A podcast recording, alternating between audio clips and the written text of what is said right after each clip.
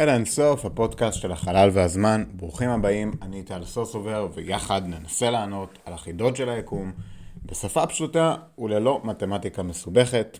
לא יהיה פשוט, אבל גם היום יהיה מרתק. היום אנחנו מתחילים רצף של פרקים על אנרגיה אפלה, נושא שרבים מכם שאלו עליו, ואחד הנושאים הכי מעניינים שיש. פרק 32, 34, 36 ו-38. אנחנו הולכים לדבר על אחד הקונספטים המוזרים ביותר ביקום. קונספט שאני זוכר את עצמי כילד קורא את הערך הקצר מדי שלו בוויקיפדיה, בעברית, כי זה מה שידעתי. שוב ושוב קראתי את הערך וחיפשתי עוד ועוד מידע בלי יותר מדי הצלחה. אנרגיה אפלה, אולי החידה הגדולה ביותר שיש לנו לגבי היקום עצמו. אני רוצה להתחיל מלשתף אתכם בהתלבטות שלי לגבי הפרק. התלבטתי איך לעשות את הפרקים האלו. האם לעשות פרק העונה על השאלה האם אנרגיה אפלה קיימת בכלל? או אולי מהי אנרגיה אפלה? אולי שילוב? החלטתי פשוט להתחיל לכתוב את הפרקים, בלי לחשוב יותר מדי. אחרי כמה שעות של כתיבה, הבנתי שהכל מסתיים לשתי גישות. הגישה הראשונה היא לדחוס את החומר ולהציג לכם רק את התוצאות, שזה אפשרי לפרק אחד. הגישה השנייה, והארוכה יותר, היא להציג לכם את כל התהליך. בחרתי בשנייה, וארוכה ככל שתהיה הדרך שלנו, אנחנו נגיע בסוף להבנה על אנרגיה אפלה. אבל במקרה של אנרגיה אפלה, בעיקר כי אנחנו לא יודעים עדיין ב-100% מה זה בדיוק, הדרך הרבה יותר חשובה מאשר הספקולציות שבסופה. עכשיו, חשוב לי שתבינו שאנרגיה אפלה היא, היא מסע שהתחלנו, אנחנו עוד לא סיימנו אותו. יש סיכוי טוב שאנחנו טועים. די הגיוני שאנחנו טועים. לכן, להציג לכם רק את הסוף, רק את הספקולציות של סוף הדרך, לאן הגענו במסע, אפילו לא את החלק הספקולטיבי, אבל רק את החזית, מבלי להסביר לכם את הדרך ואת הרעיונות העמוקים יותר שיושבים מאחורי מה שתקראו בוויינט על אנרגיה אפלה, נראה לי קצת כמו לחטוא למטרה. אז ככה, כמו בפרקים על חומר אפל, אני רוצה להתחיל עם איזושהי מפה של אה, שיטת הלימוד שלנו בפרקים האלה.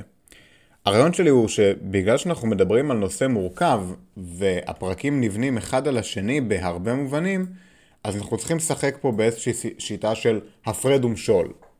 אנחנו הולכים לפרק את הנושא המורכב הזה לתתי נושאים, וכל אחד מהם אנחנו ננתח אותו בנפרד.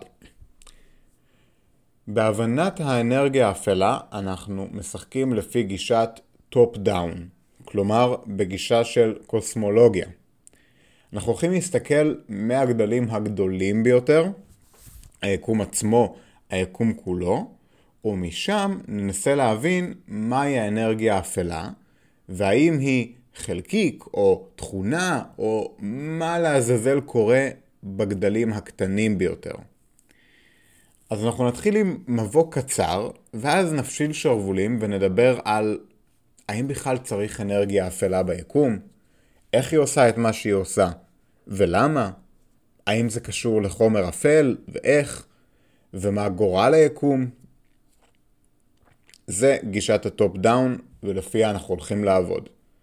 גישת הבוטום אפ, כלומר, קודם כל להבין מה קורה בוואקום עצמו, בריק עצמו, יהיה בפרקים נפרדים. בינתיים אנחנו נתחיל מלהסתכל למעלה ולהבין מהי האנרגיה האפלה, איפה היא הגיעה, מה היא עושה. יש לנו המון עבודה. אנחנו הולכים לדחוס את זה לארבעה פרקים. וכמו שאני אומר תמיד, קל זה לא יהיה, אבל יהיה מרתק. חלק אחד, מבוא לאנרגיה אפלה. אוקיי, בואו נתחיל. חומר, כמו שאנחנו מכירים אותו, שמשות, חורים שחורים, פלנטות, עצים, בננות, אנחנו, כל זה מהווה פחות מ-5% מכל מה שיש ביקום. 25% הוא חומר אפל, עליו דיברנו בפרקים 28 ו-30, ואני ממליץ לשמוע אותם שוב לפני הפרק הזה, אבל האמת היא שזה לא קריטי אם לא תשמעו. בכל מקרה, כשבדקנו מה קורה ביקום, הסתכלנו על הגלקסיות השונות, וראינו שהן מסתובבות מהר מדי. כנראה שיש משהו שנמצא בגלקסיות, אבל לא מייצר אור או אינטראקציות אפילו עם עצמו. זה החומר האפל. אזורים עם ריכוזים גבוהים של חומר אפל מעקמים את האור. יש הרבה רעיונות על חומר אפל, שאחד המובילים מביניהם, אותו סקרנו, הוא האקסיונים. עכשיו, זה לא חייב להיות ככה. אין לנו מושג באמת מה זה חומר אפל. אנחנו יודעים שחומר אפל הוא לא חורים שחורים. הוא לא גז המפוזר בין הכוכבים. הוא לא משהו אחר, הוא לא, הוא לא חומר שאנחנו מכירים. זה חומר אפל.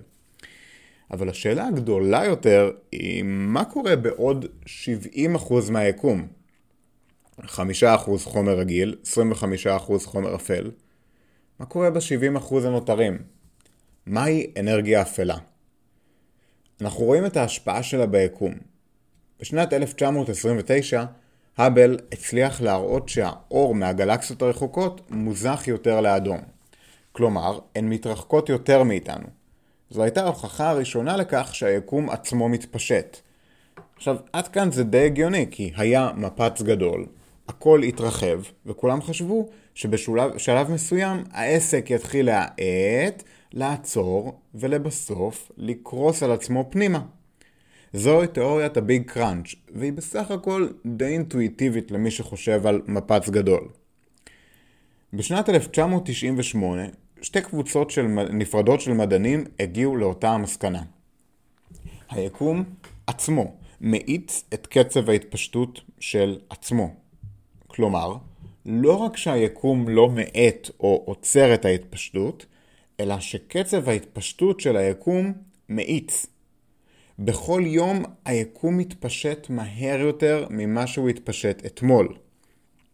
עכשיו, זו מסקנה מפתיעה, מכיוון שעל פי חוקי הכבידה האוניברסליים, צפוי שמהירות ההתפשטות של היקום תאט בגלל כוח המשיכה הפועל בין כל המסות שבו. על מנת להסביר את חוסר הדומיננטיות של הכבידה ביקום, אנחנו נצטרך למצוא איזשהו מאפיין של הטבע שיכול לתת הסבר לתופעה המוזרה הזאת. כמה התופעה הזאת מוזרה? זה כמו לזרוק כדור לאוויר, ובמקום שהכדור בשלב מסוים יאט, יעצור ויפול, הוא יעלה למעלה, ובמקום להתחיל להאט, הוא יאיץ במהירות הולכת וגוברת, עד שהכדור יעזוב את כדור הארץ. בצורה יותר דומה למה שהם עשו בניסויים שלהם ב-98, זה קצת כמו להסתכל על מכוניות מתקרבות לתל אביב בבוקר. אנחנו מניחים שיש הרבה מכוניות, ולכן ייווצר פקק. לכן, אם נמדוד את השינוי במהירות של כל המכוניות שנוסעות מתל אביב לחיפה ב-7.5 בבוקר, נצפה לראות בממוצע האטה במהירות. אז אתם הולכים, אתם מודדים את המהירות בכיוון עתלית, ואתם רואים 70 קמ"ש בממוצע. אחלה.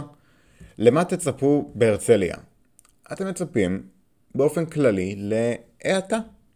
מספר כלשהו נמוך מ-70.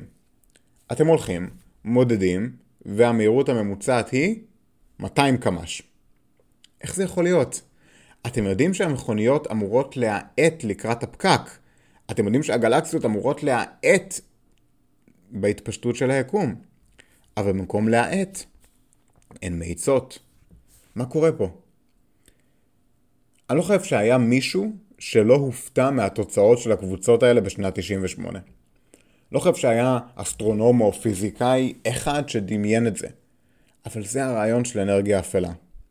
עכשיו שימו לב, המרחב עצמו מתרחב, החלל עצמו, הוא מתפשט כל הזמן. זה לא שהגלקסיות זזות, אלא שהמרחב עליו הן נמצאות זז. המרחב הבין גלקסי הוא מה שמתרחב. זה כמו שיש לנו שתי סירות באגם, וזורמים המון מים לאגם. האגם גדל והסירות מתרחקות זו מזו. הסירות לא זזות באמת, האגם עצמו גדל. נראה שהאנרגיה האפלה היא משהו ששייך עם מאפיין של החלל הריק עצמו. המאפיין הזה הולך ומתחזק עם הזמן. לחלל הריק יש יותר כוח ואנרגיה מאשר לכל היקום ביחד. יש כל מיני רעיונות על מה האנרגיה האפלה יכולה להיות. יכול להיות שזה לא משהו, אלא תכונה של המרחב הריק עצמו. זו הנחה בעייתית, ונסביר למה בהמשך. אנחנו עוד לא שם בשלב הזה. רעיון אחר הוא שהחלל הריק עצמו מכיל חלקיקים שנוצרים בכל מקום והם מייצרים המון אנרגיה. וכן, יכול להיות ש... ש... שהיא בכלל כוח פיזיקלי שאנחנו עדיין לא מכירים. האמת, האמת, האמת, נשים את הקלפים על השולחן, אנחנו לא יודעים מהי אנרגיה אפלה. יש המון כיווני חשיבה מאוד מעניינים, חלקם ממש מהשנה האחרונה. עכשיו, בואו ננסה להבין למה היא קיימת בכלל. אני מזהיר מראש, מי שבא לפרק הזה, לסדרת הפרקים, כדי לקבל תשובה ברורה וחד משמעית לגבי מהי אנרגיה אפלה, עומד להתאכזב. אם אני אעשה את העבודה שלי כמו שצריך, אתם תצאו עם הרבה יותר סימני שאלה מאשר סימני קריאה מהפרק הזה. הרבה יותר תהיות מאשר מסקנות, הרבה יותר שאלות מאשר תשובות. אבל אתם יודעים מה? זה הרבה יותר כיף. הרבה יותר כיף לחקור ולשאול שאלות מאשר לקבל תשובה חד משמעית ולהתמודד איתה. לפחות לדעתי.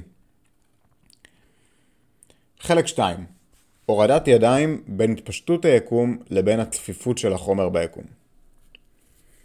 איך היקום יסיים את חייו? זוהי אחת השאלות הראשונות ששואלים בעקבות התיאוריה של איינשטיין על תורת היחסות הכללית.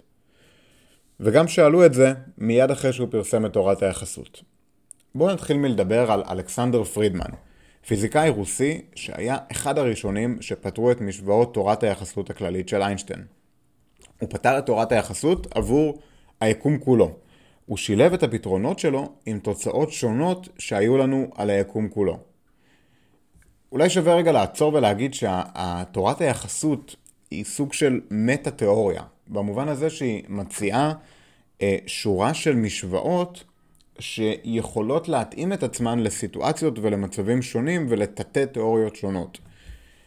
על כן, לפתור את המשוואות האלה זה הרבה עבודה, כי בעצם צריך לבנות עולם סביב הפתרון. המשוואות שפרידמן בנה משמשות אותנו עד היום, כי הן משוואות שמתארות את היקום כולו, וגם כי הוא עשה עבודה מאוד מאוד טובה. כשמכניסים למשוואות פרידמן את התצפיות הכי חדשות שיש לנו על היקום עצמו מהיום, מקבלים תמונה מפתיעה.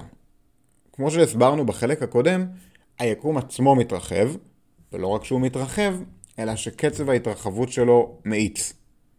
הבטחתי לכם שהפודקאסט הזה יהיה ללא מתמטיקה, ואני עומד מאחורי זה. אבל דברים כמו חיבור וחיסור יהיו רלוונטיים לפרק הזה. אני בטוח שתסתדרו, כי באמת שכל מה שצריך זה חיבור וחיסור. בואו נתחיל עם משוואת השדה של איינשטיין. לפי משוואת השדה של איינשטיין, העקמומיות או הצורה של היקום שווה לכמות החומר שיש ביקום, כפול מקדם מסוים. כל אחד מהמשתנים האלו מורכב מעשרה משתנים נוספים המתארים אה, עשרה שדות נפרדים המגיבים בצורה שונה לתכולה שונה של חומר ביקום. אבל, וזו המסקנה העיקרית שגם עלתה מהפרקים שלנו על תורת היחסות הכללית, העניין הוא בשורה התחתונה שחומר ואנרגיה אומרים למרחב זמן איך להתעקם, והמרחב זמן אומר לחומר איך לנוע. אלו שני הצדדים של המשוואה. חומר ואנרגיה שווה עקמומיות מרחב וזמן. מרחב זמן ללא חומר אמור להיות שטוח לגמרי. מרחב זמן שיש בו רק חומר ואנרגיה אמור לקרוס לנקודה קטנה בצורה אינסופית, כמו חור שחור לדוגמה. עד כאן אתם אמורים להרגיש די בנוח. החלל זמן אומר לחומר איך לנוע, והחומר אומר לחלל זמן איך להתעקם. בואו נלך אפילו עוד קצת אחורה, לחוקי ניוטון, הפיזיקה הקלאסית והאינטואיטיבית שלנו מהיום יום. בואו נדבר על כוח המשיכה לא כעקמומיות של מרחב הזמן, אלא על כוח משיכה. תפוח הנופל מעץ נמשך לכדור הארץ. פשוט וקלאסי. אם לדוגמה אני אקח כדור ואזרוק אותו לשמיים, אז ככל שאני אזרוק אותו מהר יותר וחזק יותר למעלה, כך ייקח יותר זמן עד שהוא ייפול בחזרה למטה. אם אזרוק אותו במהירות 11 קילומטרים בשנייה, או במהירות המילוט של כדור הארץ, הוא יאט, אבל לפני שהוא יעצר, לפני כן הוא יעצר וייפול. אם, הוא, אם אני אזרוק אותו מהר יותר מ-11 קילומטר בשנייה, הוא יתנתק מכוח המשיכה של כדור הארץ וירחף בחלל. זוכרים שדיברנו על חוק שימור האנרגיה? האנרגיה חייבת להישמר. זה עוד מחוקי ניוטון. ולכן, ככל שהכדור הזה עולה, הוא ממיר את האנרגיה הקינטית שלו לאנרגיה פוטנציאלית. כשהוא מגיע לאנרגיה קינטית מינימלית, הוא מגיע לאנרגיה פוטנציאלית מקסימלית. אפשר לחשוב על כדור שעולה וכן נופל, שהנקודה הזאת שבה הוא עוצר בדיוק באוויר, היא הנקודה בה יש לו את שיא האנרגיה הפוטנציאלית, ואז הוא נופל למטה במהירות גבוהה. עכשיו, בואו ננסה ליישם את הרעיון הזה על היקום כולו. היקום עצמו, כל החומר, כל הגלקסיות, כל הדברים שיש, מושכים את עצמם את כל הגלקסיות האחרות. על כן, קיימת מהירות מילוט מסוימת, שאם ננוע במהירות הזאתי, כמו 11 קילומטר לשנייה בכדור הארץ, נוכל לחמוק מכוח המשיכה של כל הגלקסיות האלה. בתקופה של האבל, ובעצם עד 1998, הרעיון היה שכל הגלקסיות מתרחקות אחת מהשנייה, כמו התפוח שנזרק לאוויר. ואז נגיע לשלב מסוים בו הגלקסיות יעצרו, יאטו ויתחילו לקרוס פנימה. איך נחשב את מהירות המילוט של היקום?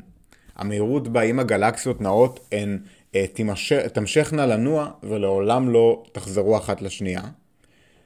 על ידי כך שנפתור את משוואות איינשטיין בעבור היקום כולו. מכאן אנחנו צריכים להפסיק לחשוב על כדורים או על ניוטון או על תפוחים.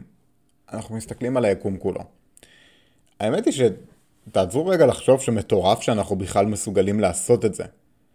וזה אפשרי רק כי אם מסתכלים על מיליוני שנות אור ביחד, היקום די אחיד בכל הכיוונים.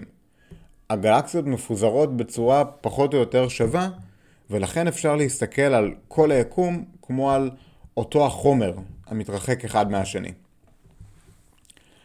אנחנו מסתכלים על משוואת תורת היחסות הכללית שפיתח פרידמן, כמו שאמרנו קודם, בשנות ה-30. המשוואות האלו אומרות משהו מאוד פשוט. יש בסך הכל שלושה איברים חשובים שם שאנחנו צריכים להכיר במשוואות. האיבר הראשון הוא היחס בין השינוי במרחק בין הגלקסיות לבין המרחק בין הגלקסיות. מה זה אומר? זה פשוט מאוד. מה המרחק הממוצע בין הגלקסיות? בואו נגיד שהוא 3 מיליון, 3 מיליון שנות אור. 3 אה, מיליון שנות אור, ונגיד שהוא משתנה ב-1% בשנה. אז האיבר הזה הוא 1% חלקי מיליון, או 1 חלקי 3 מיליון. זה טיפה יותר מסובך מתמטית מזה, אבל לא באמת אכפת לנו. האיבר הראשון, פשוט מאוד, הוא קצב התפשטות היקום. קצב ההתפשטות נמדד כיחס בין השינוי במרחק בין הגלקסיות לבין המרחק כרגע. ככה הייתם מודדים קצב של כל דבר. האיבר הראשון, קצב התפשטות היקום, אה, זוהי האנלוגיה שלנו לאנרגיה הקינטית של הכדור שלנו. זו האנרגיה הקינטית של התפשטות היקום, או הקצב של הכדור. האיבר השני מתאר את ההתנגדות של היקום. זוהי האנלוגיה לאנרגיה הפוטנציאלית של הכדור, הנובעת מכוח הכבידה של, כדור, של הכדור עצמו, של כדור הארץ, סליחה. הכוונה כאן היא לצפיפות של היקום. ככל שהיקום יותר צפוף ויותר מלא בחומר, כך צריך יותר אנרגיה כדי להימלט ממנו. עד כאן די הגיוני. זוהי היכולת של היקום לעצור את עצמו מלהתפשט. הכוח הזה פועל כהתנגדות לאנרגיה הקינטית, התנגדות להתפשטות היקום. שכן ככל שהיקום יותר מסיבי, כך נראה שהוא יותר מושך את עצמו ומונע התפשטות. ובהתאם, האיבר השני, האיבר הזה של התפשטות היקום, הוא בסימן שלילי. עד כאן די הגיוני. קצב התפשטות היקום, פחות הצפיפות שלו. או אנרגיה קינטית, פחות אנרגיה פוטנציאלית. אם הם בדיוק שווים, אז נצפה להתרחבות, האטה ועצירה. זה כמו לזרוק את הכדור במהירות 11 קילומטר לשנייה בדיוק. הוא הגיע לנקודה של שיווי משקל, עם הכבידה, והוא יישאר שם. עקרונית, ואם לא נשפיע עליו בכלל, לא נשתעל עליו, לא ננשוף לידו, לא כלום, תאורטית, הוא יישאר שם לנצח. זה בדיוק אותו הדבר לגבי היקום שלנו. ואם קצב ההתפשטות של היקום שווה בדיוק לצפיפות שלו, היקום אמור להגיע לגודל מסוים, וזהו. הבעיה כאן היא שזה מצב מאוד לא סביר. זה בדיוק כמו שמישהו יזרוק את הכדור בדיוק ב-11 קילומטרים לשנייה. הרבה יותר סביר שהוא יזרוק אותו בכל אין סוף המספרים שיש בין 0 קילומטר בשנייה ל-11 קילומטרים בשנייה, או אין סוף המספרים בין 11 קילומטר בשנייה ועד מהירות האור. 11 בדיוק זה מאוד לא סביר. אוקיי, בואו נדבר על מצב יותר הגיוני. מצב בו האנרגיה הפוטנציאלית של היקום גבוהה מהאנרגיה הקינטית. כלומר, מצב בו יש ביקום יותר צפיפות מאשר קצב התפשטות. מצב זה מקביל לזריקה של כדור לאוויר במהירות נמוכה מ-11 קילומטר בשנייה, ולכן יקום כזה יתפשט, יעצור ויקרוס לתוך עצמו. המצב הבא הוא המצב בו האנרגיה הקינטית גבוהה מהאנרגיה הפוטנציאלית. כלומר, מצב בו יש ביקום קצב התפשטות גבוה יותר מאשר הצפיפות שלו. מצב זה מקביל לזריקה של כדור במהירות גבוהה מ-11 קילומטר בשנייה. במצב כזה, היקום מתפשט לנצח. מה התשובה? האם הוא יתפשט לנצח או יקרוס? אנחנו יודעים שההתפשטות ממשיכה. זה נקרא קבוע האבל, והוא בערך 70 קילומטר לשנייה בעבור כל 3 מיליון וקצת שנות אור. למשך הרבה שנים, אכן חשבו שהדבר הכי חשוב למדידה בסיפור הוא הצפיפות של היקום. כי ההנחה הייתה שככל שיש יותר צפיפות, כך אפשר יהיה לעצור את ההתפשטות לבסוף. על כן, מדדו בזה, במדידות האלה גם חומר אפל, לכל מי שלא היה בטוח. מדדו את זה, וכשבדקו את זה, גילו שהצפיפות של כל החומר ביקום, כלומר האנרגיה הפוטנציאלית שלו, נמוכה בהרבה מקצב ההתפשטות שלו, מהאנרגיה הקינטית. האמת היא שמה שגילו הוא שצריך בערך פי שלוש או פי ארבע פעמים כל החומר שיש ביקום, רק כדי להגיע לשיווי משקל. המסקנה, היקום מתפשט לנצח. אנחנו צריכים לשמוח שאנחנו עוד חיים בתקופה שאנחנו רואים את הגלקסיות האחרות, כי בעתיד לא נוכל לראות כלום, למעט הגלקסיה שלנו וגלקסיות אחרות קרובות, מרוב שרוב יתר היקום מתפשט והתרחק מאיתנו. זה בדיוק הכדור שעף לו לחלל, ולעולם לא יחזור. אבל רגע, אמרתי לכם שיש שלושה איברים במשוואת פרידמן. עד כה דיברנו על החלק הראשון של המשוואה. התפשטות היקום פחות צפיפות היקום. יצא לנו חיובי, כלומר, יש יותר התפשטות מאשר צפיפות. משוואה, כשמה כן היא, שווה למשהו. אז למה ההפרש הזה בין ההתפשטות לצפיפות שווה? ההפרש הזה שווה לעקמומיות או לצורה של היקום. העתיד של היקום, שמושפע מהיחס בין ההתפשטות של היקום לבין הצפיפות שלו, הוא חיובי כאמור. זה אומר שהיקום אמור להיות עקום בצורה חיובית. צורת היקום, העקמומיות של היקום, צריכה להיות שווה להפרש בין ההתפשטות לצפיפות של היקום. אבל כאן נוצרה הבעיה. קיים פער עצום בין שני הצדדים של המשוואה. הפער הזה אומר לנו שאנחנו מפספסים את הפיל שבחדר. אנחנו מפספסים משהו משמעותי על היקום. אנחנו מפספסים משהו אחר שמשפיע על הצורה של היקום. זוהי האנרגיה האפלה. אבל למה צורת היקום מבקשת מאיתנו את קיומה, ואיך זה עובד בדיוק? חלק 3. האנרגיה האפלה צומחת מתוך הגיאומטריה של היקום. תורת היחסות הכללית מציגה לנו את התנהגות היקום ואת הצורה שלו הרבה מעבר לגדלים שאנחנו מכירים או יכולים לחקור בכלים שלנו. אנחנו יכולים להסתכל על היקום בגודל של מיליארדי שנות אור ולראות את העתיד שלו במרחק מיליארדי שנים, ומשם להסיק מסקנות. אנחנו יכולים להכניס את התצפיות האסטרונומיות שלנו על היקום בנוגע לצפיפות שלו מצד אחד ולהתפשטות שלו מצד אחר, ומכך לנבא את הצורה שלו. הצורה שלו תכתיב את ההתנהגות שלו, וכך נדע את הגורל שלנו. אבל יש בעיה. קיים פער בין הצורה של היקום, כפי שאנחנו תופסים אותה, לבין ההפרש בין ההתפשטות לצפיפות. מכאן אנחנו מבינים שיש איבר חסר במשוואה שלנו. איבר שיאזן בין ההתפשטות לבין הצפיפות. נראה שההתפשטות של היקום מנצחת את הצפיפות שלו. בנוקאוט. וזה נכון. אפילו אם לא מכניסים לעסק עדיין את האנרגיה האפלה, ההתפשטות מנצחת את הצפיפות. אנחנו פשוט מסתכלים על כל החומר ביקום, על הצפיפות של הכל, ופשוט אין מספיק חומר בשביל למשוך בחזרה את הכל. אין ביג קראנץ'. אפילו בלי אנרגיה אפלה, היקום ימשיך ויתפשט לנצח. הכדור נזרק מהר יותר מ-11 קילומטרים בשנייה, כבר כרגע. אין מספיק חומר כדי להאט אותו ולהפיל אותו בחזרה. כלומר, צד שמאל של המשוואה, התפשטות פחות צפיפות, הוא חיובי. בואו נדבר על צד ימין. הצורה של היקום, הגיאומטריה של היקום. אם צד שמאל של המשוואה יצא חיובי, הרי שגם צד ימין אמור לצאת חיובי, נכון? הצורה של היקום אמורה להיות חיובית. מה זה אומר בכלל צורה חיובית? האיבר הימני מורכב ממקדם מסוים כפול ערך שלילי של מספר קבוע כלשהו שלא מעניין אותנו כרגע, חלקי ערך התלוי בהתפשטות היקום. על התפשטות היקום דיברנו כבר, ולכן כל מה שמעניין אותנו בצד ימין של המשוואה הוא המקדם הזה, ה-K. ה-K הוא המקדם. המקדם יכול לקבל שלושה ערכים, פלוס 1, מינוס 1 או 0. ה-K הזה מקבל את הערך של העקמומיות המרחבית של היקום. שימו לב, אנחנו מדברים על העקמומיות המרחבית של היקום, ולא על העקמומיות של מרחב הזמן. מרחב הזמן יהיה עקום, לא משנה מה, כי הוא מתפשט כל הזמן.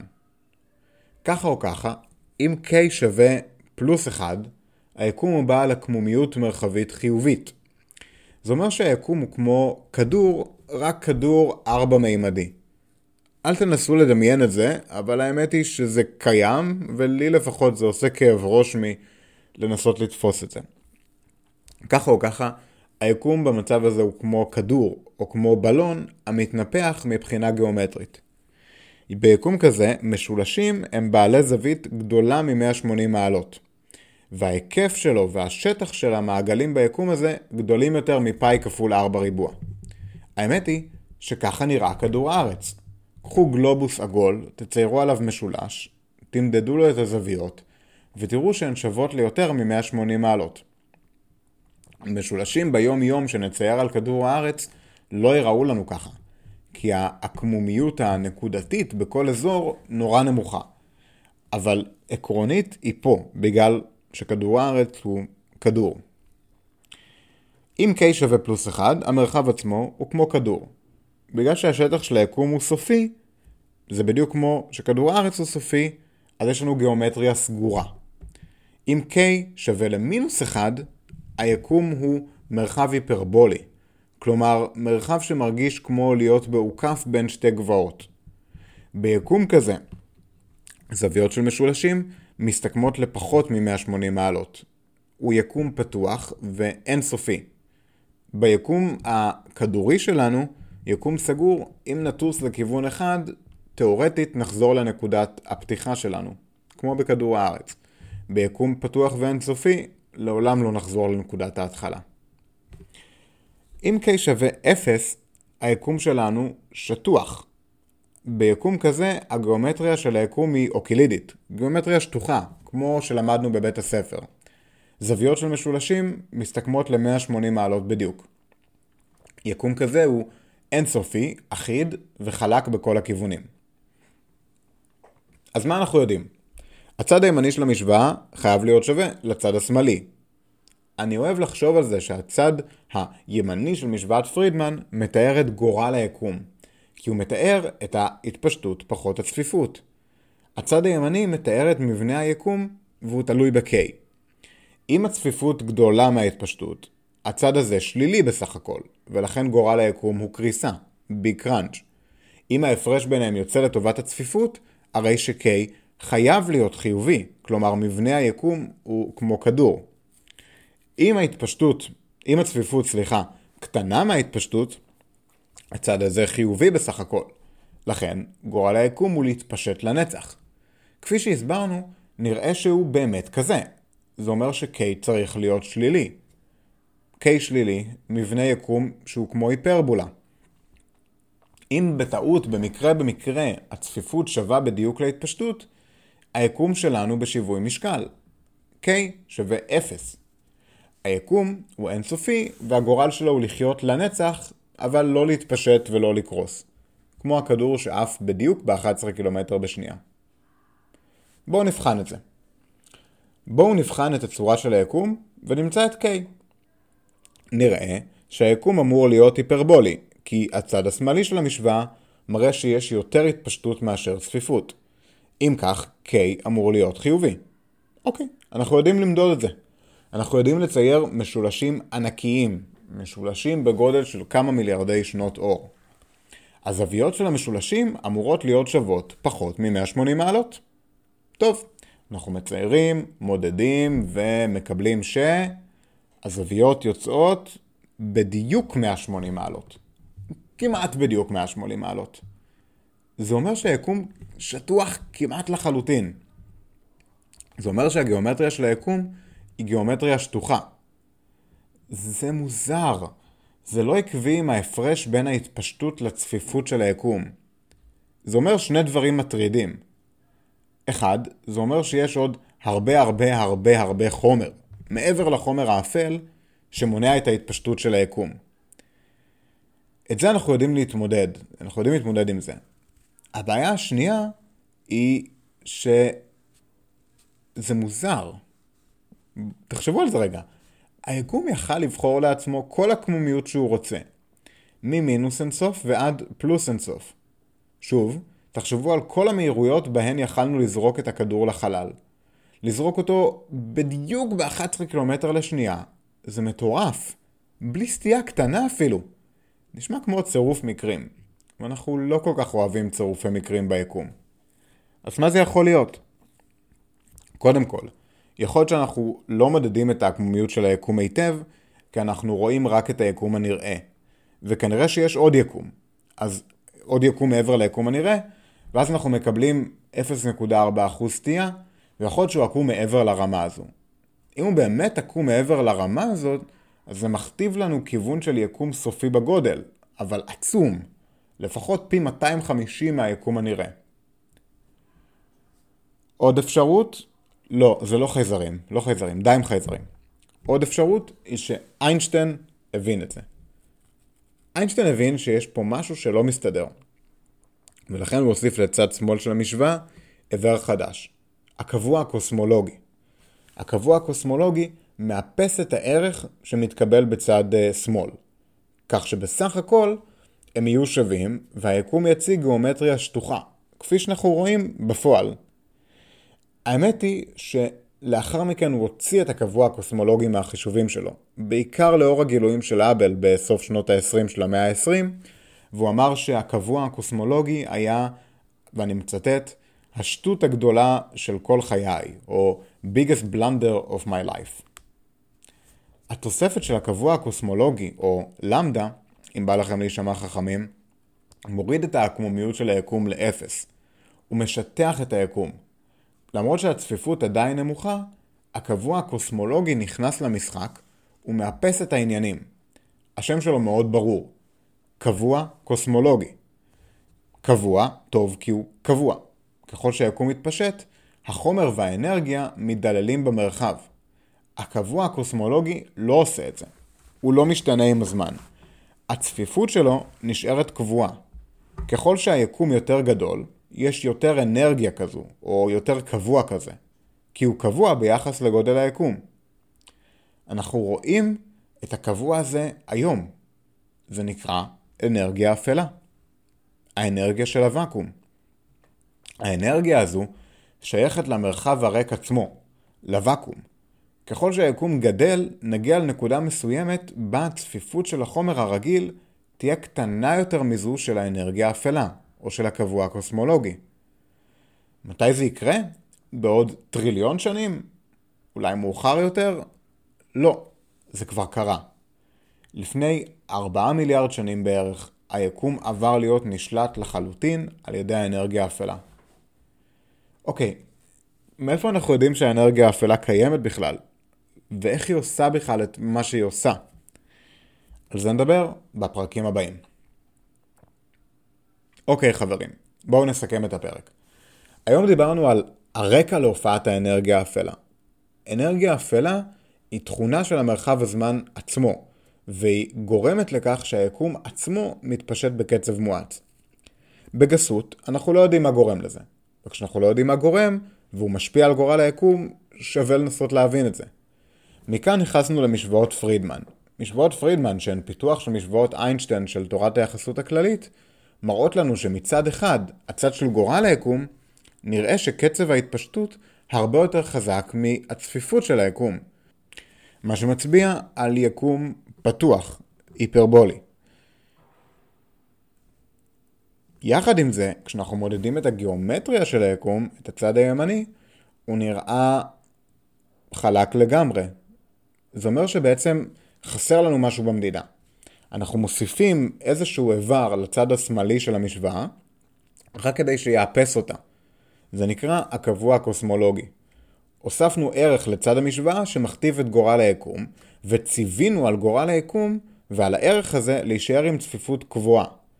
גם אם היקום גדל, מה שאומר שהוא מאזן את ההתפשטות של היקום כל הזמן. ככה יש לנו מניעה של קריסת היקום לתוך עצמו. זה מכתיב יקום סטטי ונצחי, ללא התפשטות וללא קיבוץ. צריך להבין שזה טריק מתמטי, שכל המטרה שלו היא לגרום לזה שצד שמאל, גורל היקום, יהיה שווה לצד ימין, הגיאומטריה של היקום.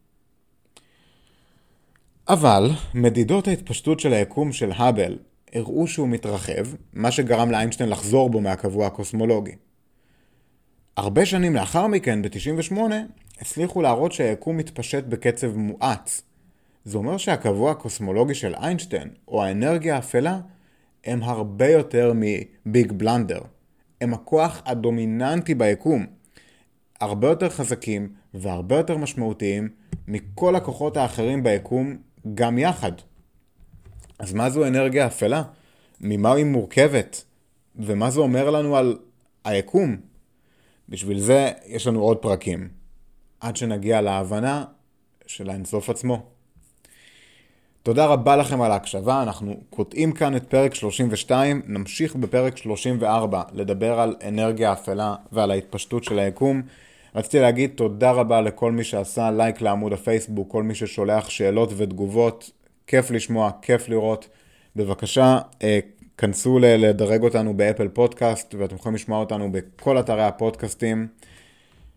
שתפו את הפרק הזה עם החברים הנסתרים שלכם בגיאומטריות המוזרות. כל מי שהמשולשים שלו לא הסתכמו או כן הסתכמו ל-180 מעלות. ועד הפעם הבאה, ושוב, תודה רבה לכם על ההקשבה שלכם, טל.